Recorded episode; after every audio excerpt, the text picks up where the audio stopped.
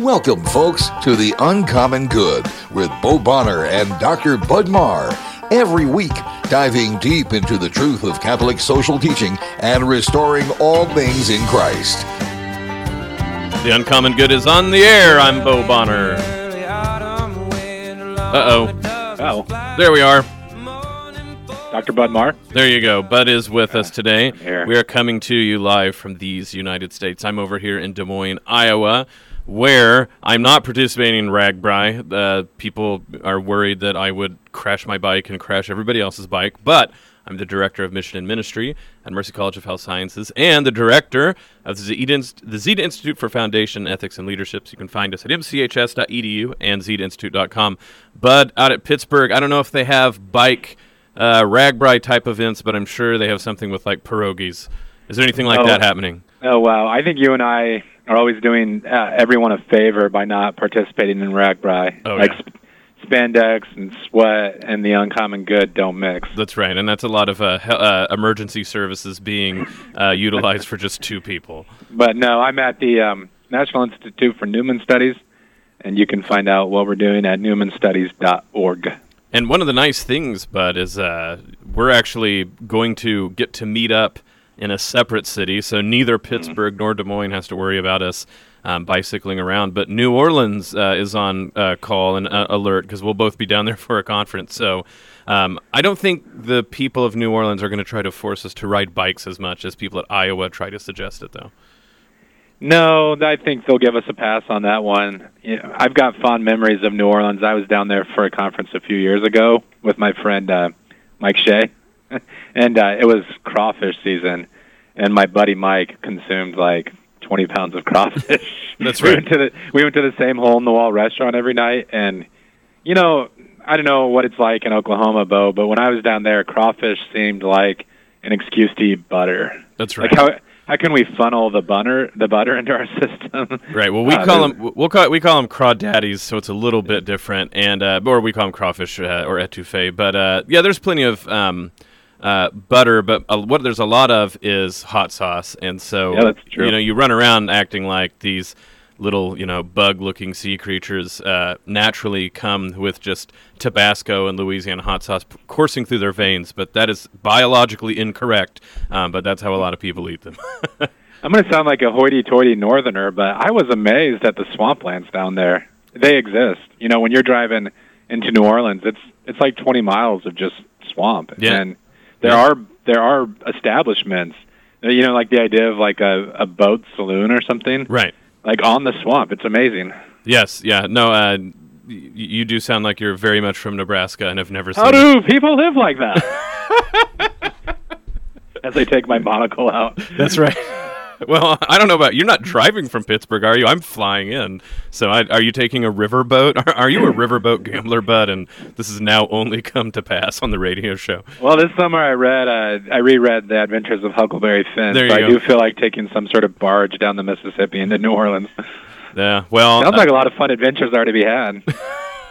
on a barge. Have you you've seen barges, right? Like you and I would we would cook like crawfish on the top of a barge. Any rate, this Hey, is this has gone yeah, per- left field. I think maybe real quick, real okay, quick, okay. before the sponsor, you need to ask Tony or whoever whoever's in charge over there if we can do like a sponsored Iowa Catholic Radio Adventures of Bo and Bud, like we build a raft and go down the Mississippi River. I do like this. If I, if, Jimmy said, if we sold it right, we can have a Tom and Huck adventure for the com- like common Leonetti, good. Leonetti Down the leads pilgrimages to Rome, but we could do this down to New Orleans That's on a right. raft. I like you that. find the underwriter. We've- Oh yeah.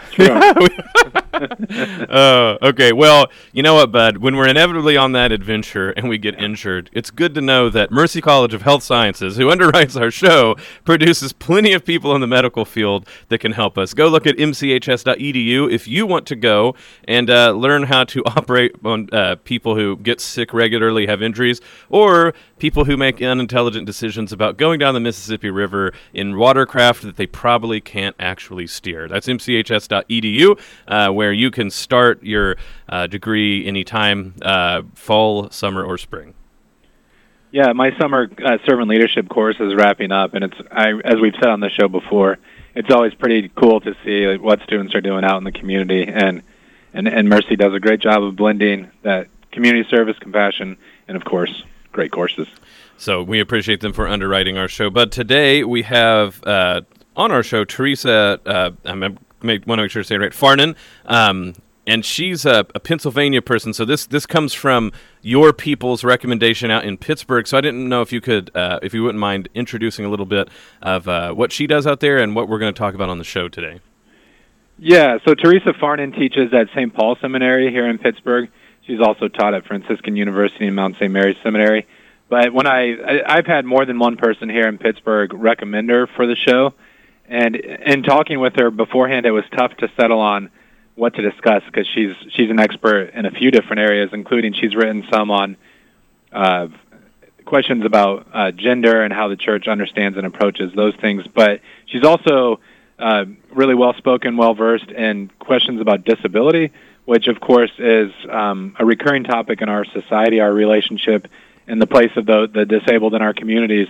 So we're going to talk with her about uh, how that all relates to the common good, but especially how do we make our parishes and schools places uh, where the disabled are, are welcomed and can thrive. No, I. It, it's nice to get back to um, the Pittsburgh well. You know, I think sometimes. I, now this this takes uh, maybe a little bit of fiction, bud, but I imagine mm-hmm. someone who listens to every single episode and has like a wall chart, and yeah. they put little pins where our speakers come from, that they'll notice that you know we start having clusters from people that like uh, we get in touch with, and they tell us other people. You know, so of course, right, yeah. we have Iowa people and Oklahoma people and Pittsburgh people. We have Notre Dame people. Um, I just like to think that that means that we're friendly, and instead of scaring people off, that means that um, other people go, you got to go uh, onto the show. So that's me self promoting, and I, I hope that uh, you know, between that and uh, making people imagine what we would look like sunburnt on a river barge in the Mississippi, I really hope we're not driving people away at the top of the hour.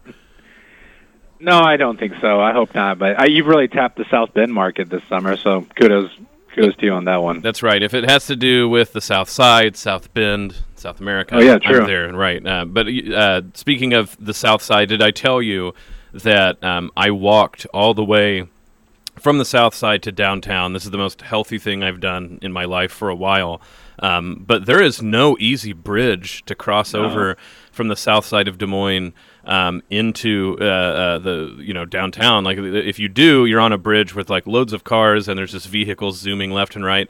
And I realized they they don't want us, bud. I, I'm starting to see this now when when you walk around and if it looks like you've walked in from the south side, they're worried. No, I'm kidding. Yeah, in Ur- in Urbandale, we had a community meeting, a civic meeting, and part of it was how do we eliminate the bridges that run from the south side to downtown. when you lived in Urbandale. well, I was going to ask, you know, like Pittsburgh famously has, like, according to what you've been letting us know, like, you know, only very specific places uh, that you can get over. I didn't know if you had bridge issues as well. Oh, the bridge. The bridges here are the real sticking point with traffic. So you got to decide which bridge you're going to cross. It's kind of like a video game and I have these brain uh, wild-haired like theories about how to move the population, the working population, from downtown over the bridges, and then they could commute from there. But whenever I do that, people look at me like I'm a crazy person. You're an outsider. Like, well, you live in Pittsburgh. You'll have to cross bridges. Speaking of bridges, we have to cross. We're going to cross the bridge of going over to listening to our sponsors. Then we'll be back after this. This is the Uncommon Good. We'll be back after this.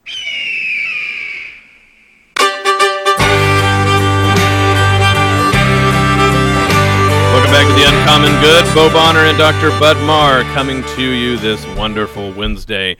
Um, like I said at the top of the show, uh, Bud, the guest we have t- today, um, you were able to get in contact with her, and she's uh, with the Pittsburgh group. So if you don't mind, I'll go ahead and have you introduce her. Yeah, our guest this, this morning is Dr. Theresa Farnan. She's an author and moral philosopher who specializes in virtue ethics, philosophy of the person, sexual difference and identity, and ethical issues facing the family. She currently teaches at St. Paul Seminary and has served as a consultant to the U.S.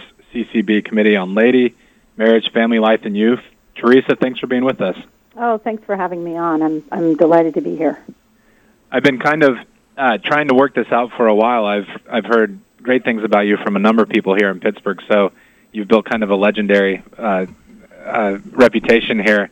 And um, our our conversation this morning, when we were talking about you coming on the show, is related to disability, and this is um, fresh on your mind. It sounds like you're going to be speaking at the uh, U.S. Catholic Bishops meeting um, on talking about young adults with disabilities. And uh, and thinking about the topic, my mind went back to I'm sure you're familiar with this story a few years ago where um, in Iceland there was this um, message going out that they had cured Down syndrome, but as you looked into the story, it basically boiled down to eliminating you know children in the womb who are diagnosed with Down syndrome. So this is uh, this is an area where the Catholic Church really we have a countercultural witness to give, right, in terms of understanding of the human person and the place of suffering in the world. Oh, absolutely, absolutely. And the um, the uh, the Iceland story, um, when you when you actually look into the details, they are a country that has been pushing prenatal testing, and in particular the early prenatal testing.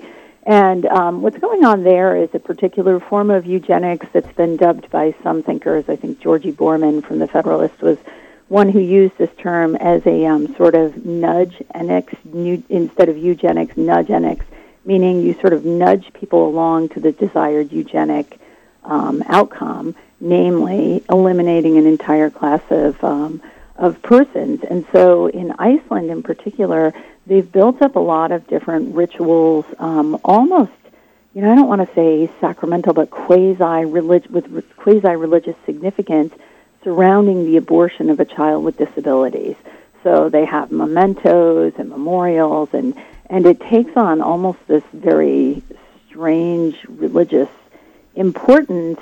And in the process, parents of children who receive a prenatal diagnosis are presented with this prenatal diagnosis as if there's no other possible choice, right? Even though on paper it looks like you have a choice. And it's the same thing in the UK um, I remember looking into this for a paper I did a number of years ago, um, where they are spending, you know, uh, as 30, say, like if the number is 31,000 pounds, I don't have the exact figure in front of me, um, 31, 31 million pounds on um, prenatal diagnosis. They're spending 1.5 million on research to ameliorate the condition of Down syndrome. So there's a huge imbalance in terms of the allotment of resources for treating persons with disabilities as opposed to all of the money being put into eliminating persons with Down syndrome.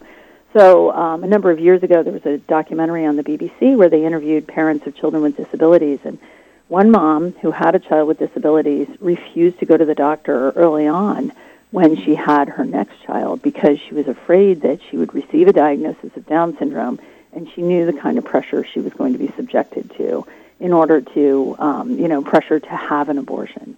So, so overall, um, the future for children with Down syndrome, even though we're at a moment where inclusion is something that's being promoted, you know, mm-hmm. worldwide, we see like inspiring videos of persons with Down syndrome doing things and winning dance contests and being on sports teams and making shots in basketball games.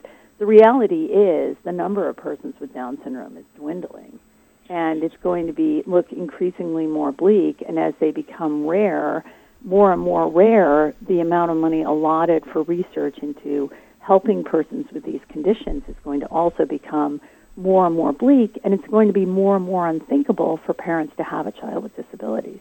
So Down syndrome, I use that as an example because it's one of the more high prof- it's one of the most common birth defects, and it's one of the more com- more high profile instances of using prenatal testing to eliminate an, an entire class of persons with disabilities. But but they're talking about this with other with other disabilities. There was a paper published in the UK um, a number of years ago defending what they termed after birth abortion, but it really was infanticide for two two distinct conditions. They used Down syndrome and Treacher Collins syndrome, which is a, um, a genetic anomaly involving facial anomalies and it can vary in severity. And there are persons who have Treacher-Collins syndrome. It's you know you you you treat the manifestations of the syndrome, and you know there are so many instances of persons with that disability who go on, and you know there's a woman down in Texas who's a who's a physician who has Treacher-Collins syndrome.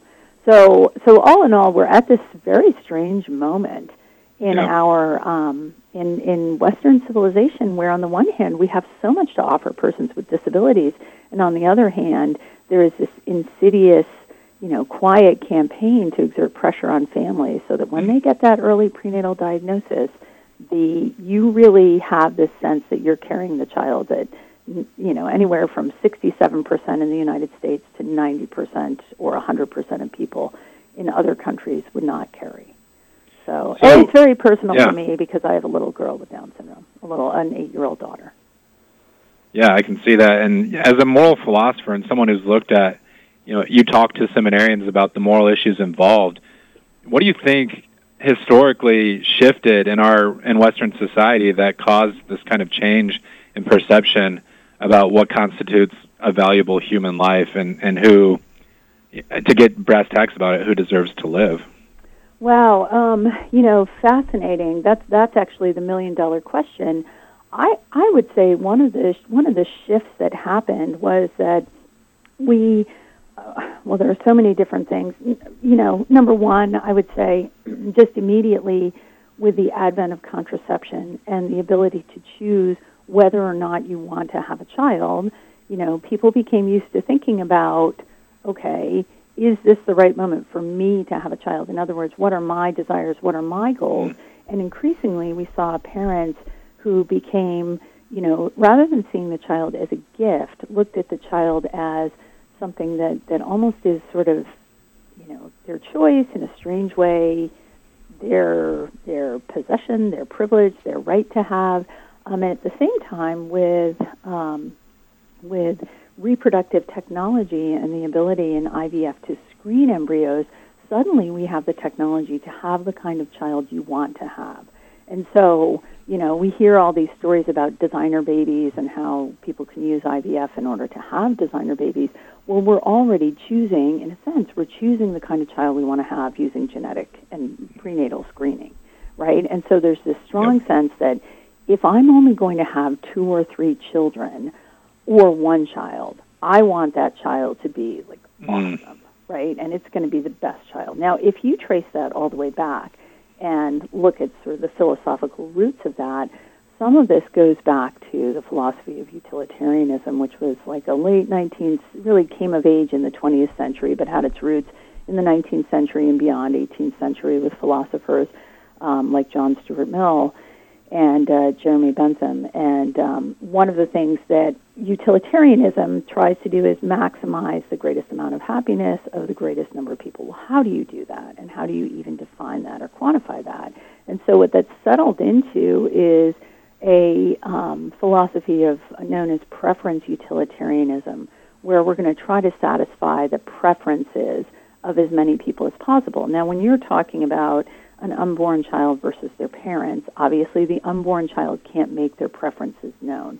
And so you see philosophers like Peter Singer arguing that the preferences of the parent should take priority. And so a parent that accidentally, maybe prenatal diagnosis doesn't pick up a genetic anomaly, if they have a child that is born with any kind of disability, essentially, Peter Singer argues, in the first three years, they should have opportunity for a do-over in order to satisfy their preference for a healthy child.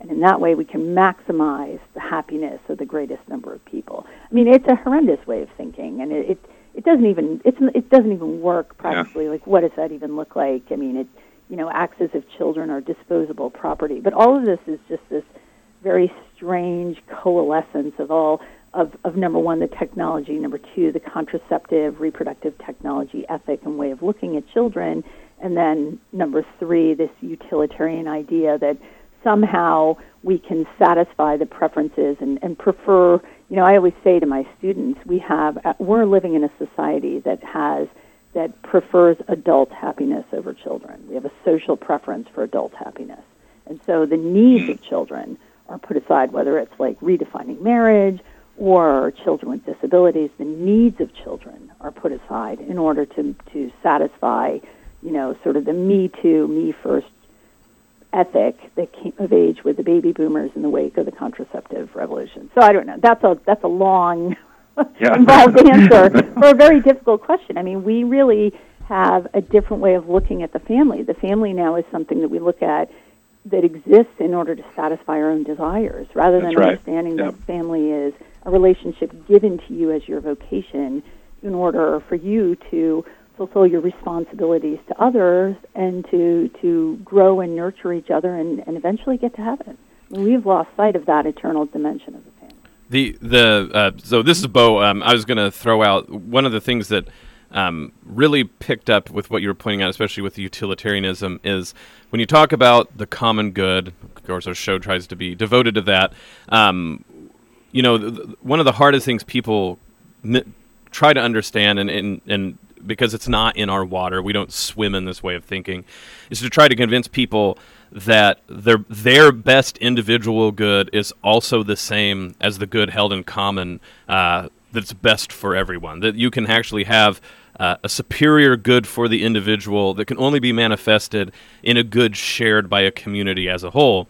And so it's hard for people to think that way. We kind of have leveled um, the playing field where everybody thinks it's you know everything's either atomistic completely or completely collectivist. Um, but I think your point about kids is the natural way to start pointing this out to people that if children are only seen as something for the collective good, cogs in the machine, or individualistic good, so the preference of the parents, we miss out how the good of both the individual child, the good of the parents, and the good of society actually all thread together. Um, and so I think talking about disability in our era um, provides the chance to show what we mean by the common good. That actually, when we when we make room for disabled children. It's not something that we're bending over backwards to do or look how, how nice we are. It's actually constitutive of the goods we hold in common that our weakest members, both just babies in and of themselves, but people who have difficulties or disabilities, make us better because the communal good is actually best for all individuals. We're coming up on a break in five minutes, but with in a short way, I was wondering, Theresa, if you could you could point out is that when you're talking with students, one of the more difficult things for them to understand is how is it that an individual and a social good can actually um, not only get along but be constitutive of each other. Yeah, absolutely. That's that's one of the hardest things, um, and it really it stems from the fact that from the time of the Enlightenment, with the um, advent of social contract theory, we're used to thinking of ourselves as individuals first, who then agree to join society because it it fits our, our special interests, so to speak. Like, you know, we're able to kind of do things better if we do them with a group than alone, and so it sort of benefits us.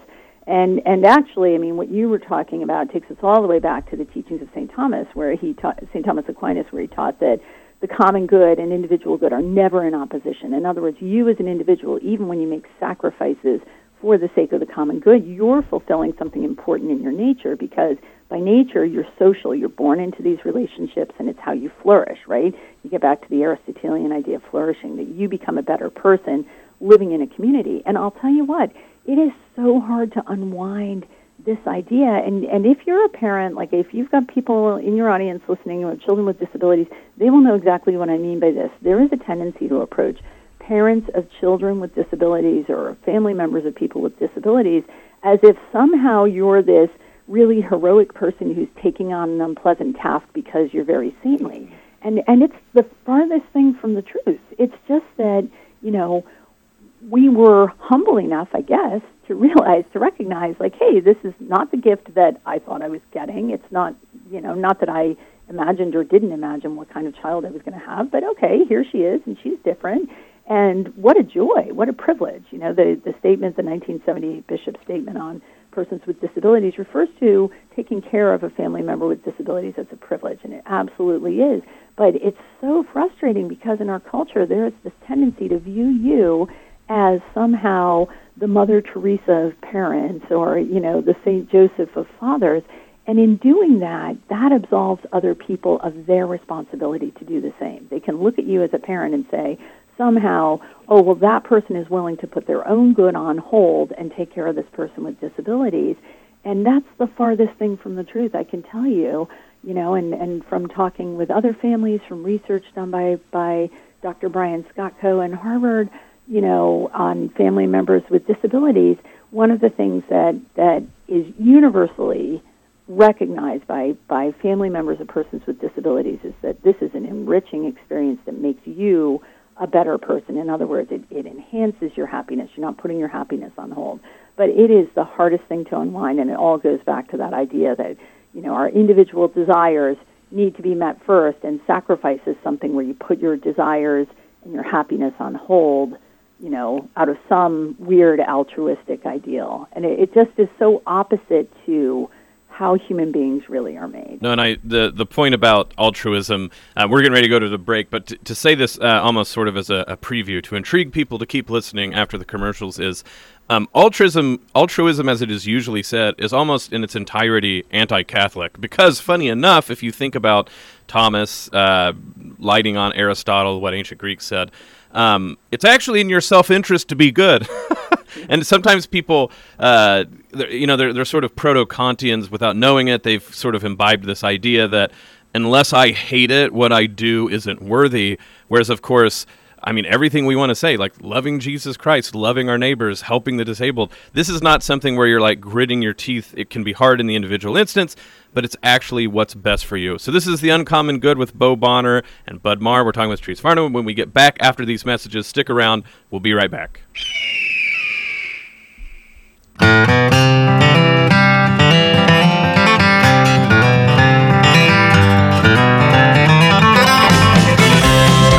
Back with the Uncommon Good, Bo Bonner and Dr. Bud Marr with you this Wednesday.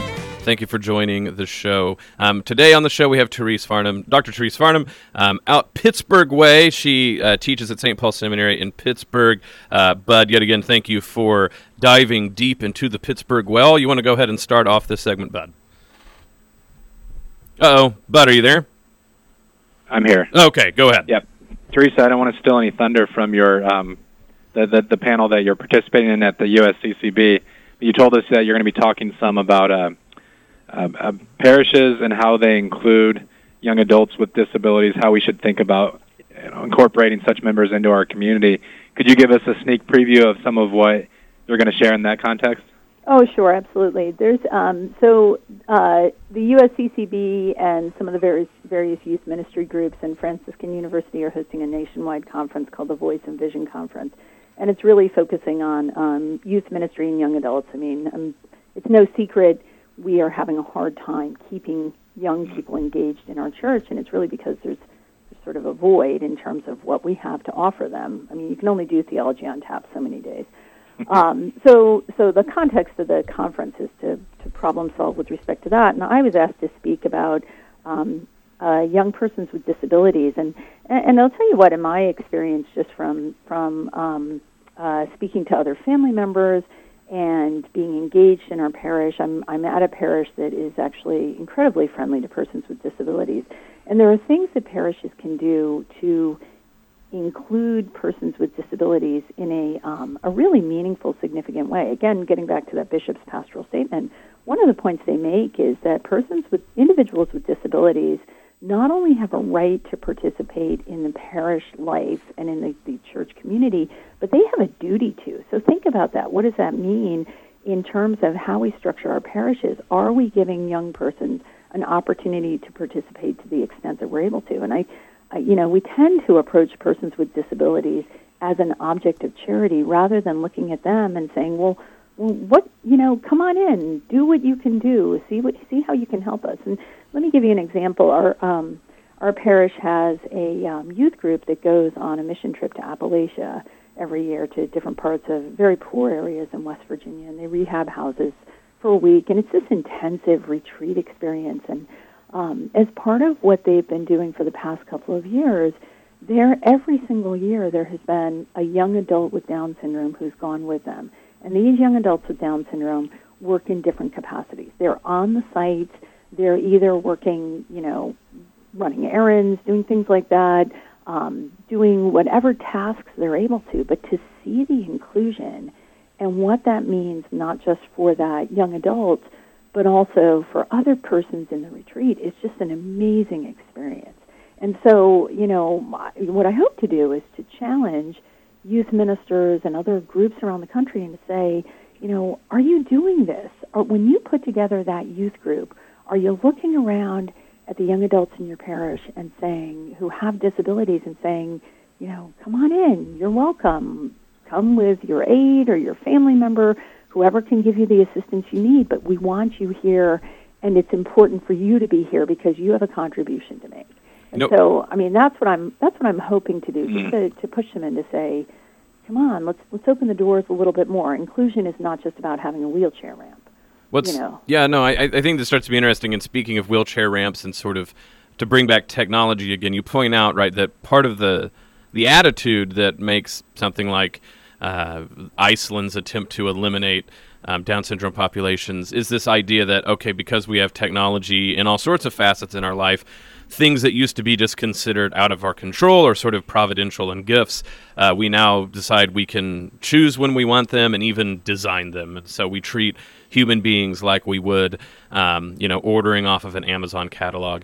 But the other strange thing about this is going back to your saying, like, not only do they have, you know, the right but the duty to participate in church life, it seems strange that now that we have the technology for all sorts of people who used to would not even probably survive childbirth, let alone childhood, let alone be able to like get out and, and, and, and be part of the community.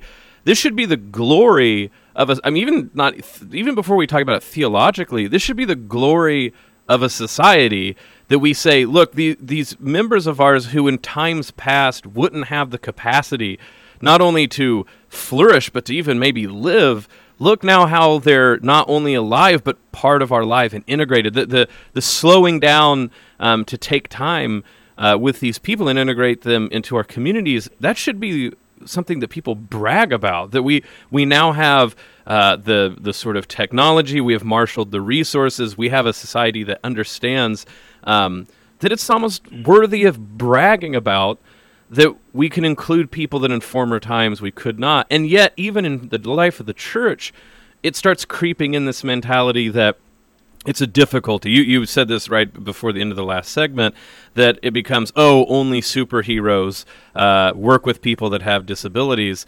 Um, it just seems like a, a, a, a strange misplaced opportunity to to not be able to glory in the fact that we have a community that people can be a part of and flourish in when other communities can't.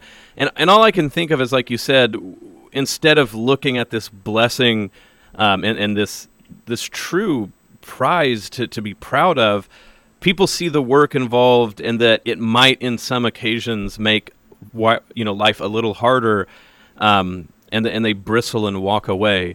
Um, I, my guess is that the extensive work you do and the ability that you have to, to talk with people is that might be one of the underlying frustrations you know for people who, who do the good work that you do is why aren't people uh, you know proud of our abilities to include uh, people and to make our community uh, more inclusive and larger uh, like you said Oh yeah, absolutely. And and and actually, I mean, I, one of the one of the other themes I'm hoping to touch on kind of has really relates to this, which is that um, at the end of the day, one of the things that we should be striving for in our parish communities is to form these bonds of friendship, right? So a parish is not just about people coming together at random times to celebrate the sacraments, but it should be a real community in an Aristotelian sense where you are friends because you're traveling together in search of what truly is good for everybody.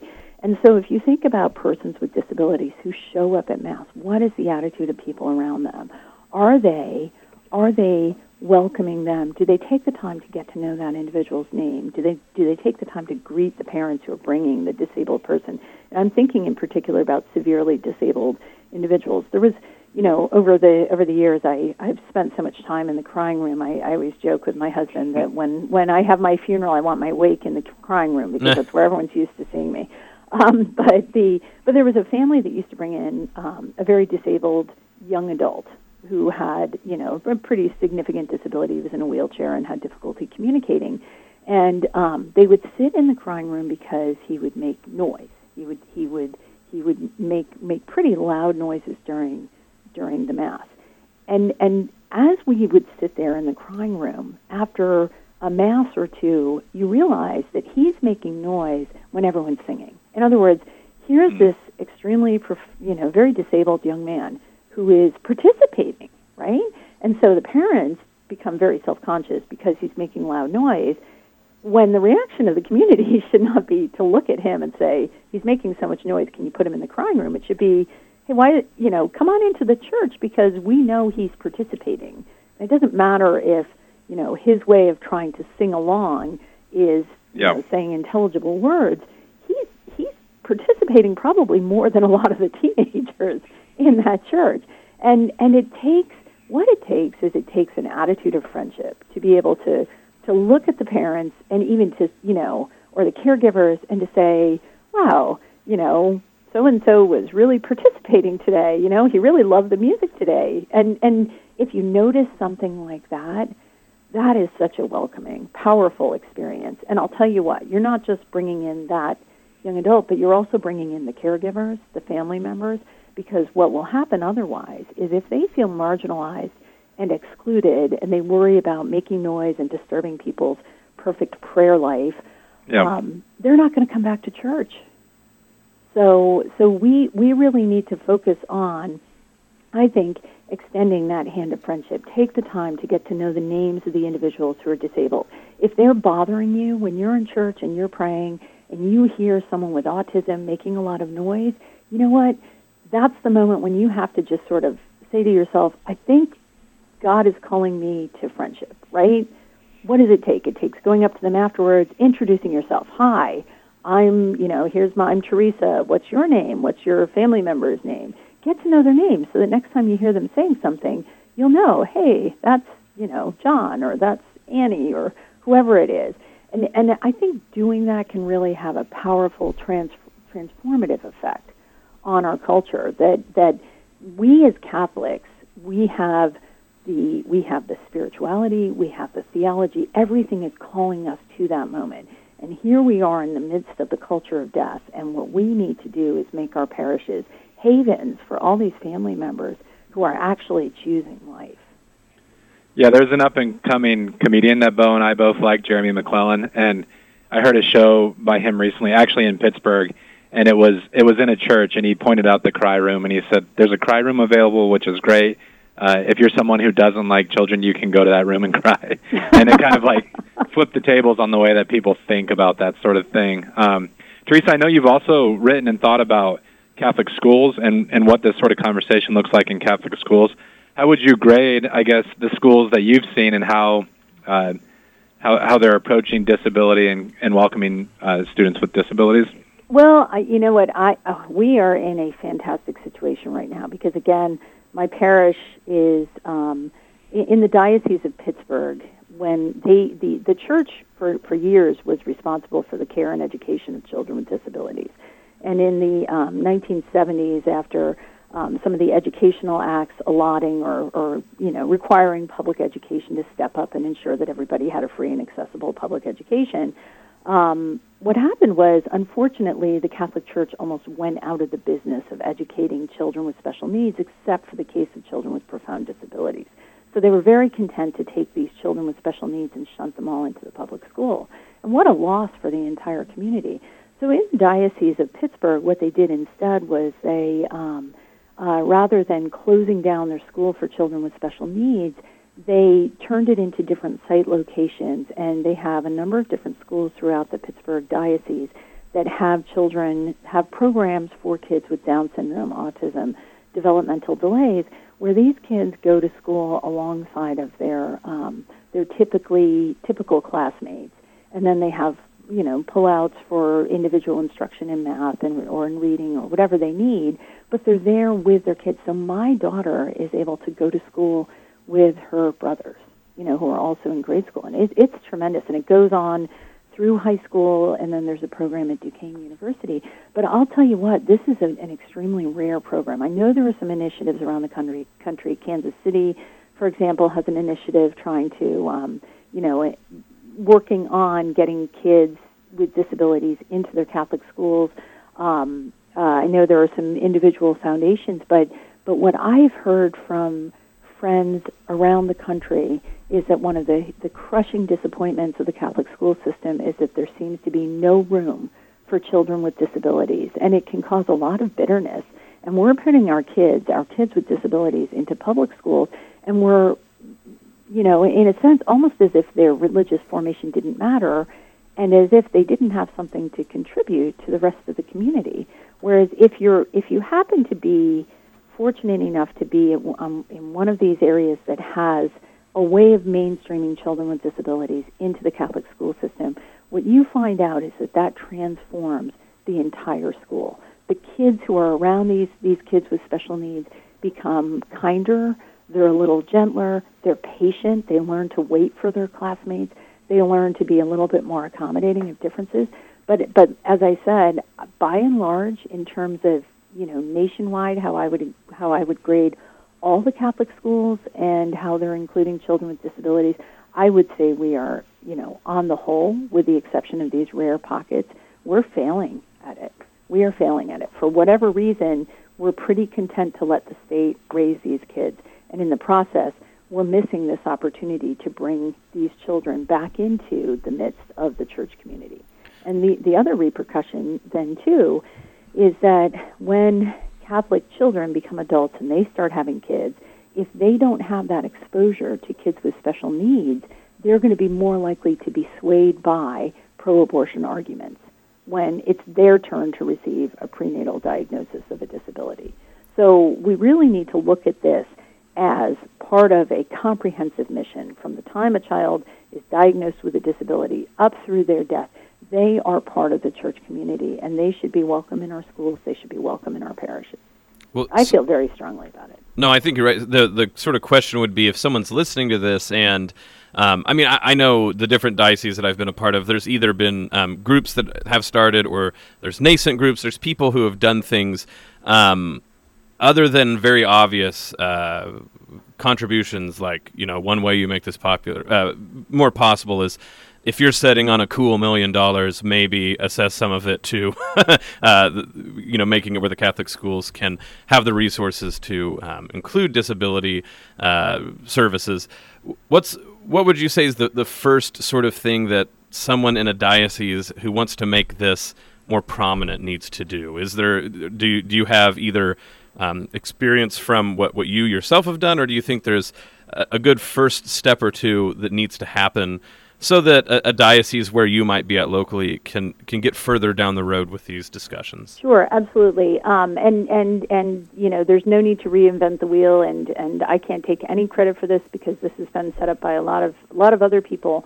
Um, but there is a, a website called the National Catholic Partnership on Disability, and if you go to their resources page. There um, and pull down the menu on their resources page. They have a section on Catholic schools, and underneath that section, then they have a section on funding models. So there is a, an organization called the Catholic Coalition for Special Education that offers support for the creation of special education programs. I'm reading verbatim from their website through seed funding, technical assistance, and professional development. So, in other words, if you're a diocese and you're interested in this, you don't have to reinvent the wheel, right? There are organizations out there. They have tuition assistance grants for training your your um, uh, your teachers in special education. There's also the Fire Foundation, which is an, or I think it's a foundation out of Kansas City, I want to say, which is a 501c3 organization that started in particular in the Kansas City area, but it also now, um, I think, has broadened out to um, partnership with, you know, on, on more of a national level. And again, there are grants so that you can welcome students with Down syndrome, learning disabilities, or children who are on the autistic spectrum. So you don't have to reinvent the wheel. The other thing I would say is, if you're a diocese and you're you're you're listening to this, take an employee, take the time, go and send send them to one of the dioceses that is actually doing it. Send them to the diocese of Pittsburgh. Let them see what the St. Anthony program is doing. Philadelphia has a program, and they have a couple of schools, and the schools are freestanding, but they're next to Catholic schools, and so they merge them together. There's a lot of of interaction. I, you know, I, I did a fair amount of research on this, and at least I know a number of years ago that was the model that Philadelphia used, but it still is a way of partnering your kids with the kids with disabilities while you know there, there's obviously a balance right? My daughter can't learn math at the same pace as her typically able classmates. So you know you do need some individualized instruction but but we you know think about it think about it creatively. And and you know the other the other thing that I will say is a bit of a problem is that I don't think parishes even realize how many persons with disabilities they have. Mm. I mean, are you mm. adequately counting it? Because I've heard from people that when they when they take censuses, when they take a census, a parish census, or when they send out a questionnaire and they ask how many persons with disabilities you have in their in your diocese, they'll say, you know, I don't have any. which which isn't true. We we know that's not true, right? It just means that either they're not coming or you're not counting them or you know they're there. You've got to reach out to them and reach out to these families. So you know, again, the the, the website would be the National Catholic Partnership on Disability. And I, I know it's expensive. I, I, Catholic education is expensive, but um, but but I, I think what they've found in the diocese in Pittsburgh certainly is that people are very willing to step up and to help fund this because they regard mm-hmm. this as an extremely worthwhile charity, right? And it, it is something where you can see immediate, demonstrable good. And and the other thing that you find is that the the parents in these schools where you're able to to push in kids with disabilities, and it has to be done right. You've got to have adequate support. You can't just put a child with disabilities into a classroom without support, right? But but the other parents really value it because for years before my daughter was born, I know I thought it was one of the best things about our parish school was that my kids were in a a, a school. I mean, the the first day in their the school, they were they were there, and a, a child with autism had a meltdown and went out in the hall and screamed, and uh, and you know the staff went out and quieted her, and and everything was fine. But my daughter came home and told me about it, and I said, well, what did you do? And she said, we just kept working. Someone went out and made them feel better, and it was okay. And I thought, wow, mm-hmm. this is what a tremendous lesson. Well, Theresa, we, we got to let you go because we're uh, we're getting to the end of the show here. Quickly, is there a place that if people want to encounter um, some more of your writings, uh, where, where's an easy place for them to go look for them? Um, I do have a, a web page, but I, will be honest, I'm not very good at tending it. I have a book that I published um, a number of years ago with Regnery called, um, or published it last year called Get Out Now, and it, it actually is about public education, and I do have a section at the end where um, we deal directly with the question of children with disabilities, and and you know because I do think there's this default tendency to put kids with disabilities in the public school, and you know I try to give some reasons why you know as a community we need to look towards educating everything, but um, but I do have my own um, my own website. I think it's theresafarnan.com. I, I don't know, but and and I have links to some of my articles um, some of my articles there, and and um, so that would be probably a good place to. Well, wonderful. Well, thank you for coming on the show. It's been uh, a blessing to like to speak about all this and this very important topic. And so I hope people um, take uh, advantage of both uh, the the websites you you pointed out for resources and uh, take a look at your writing. So, Theresa, thanks for coming on the show. All right. Thank you so much for having me. Thanks, Theresa. Folks, this is the uncommon good. May Jesus Christ, the Prince of Peace, reign in our hearts and our families, our city, state, nation, world, solar system, the galaxy, the entire kit and caboodle. We'll be back next week. The Uncommon Good with Bo Bonner and Dr. Bud Marr is heard every week on wonderful Catholic stations like this one and anytime on podcast. Just search for The Uncommon Good.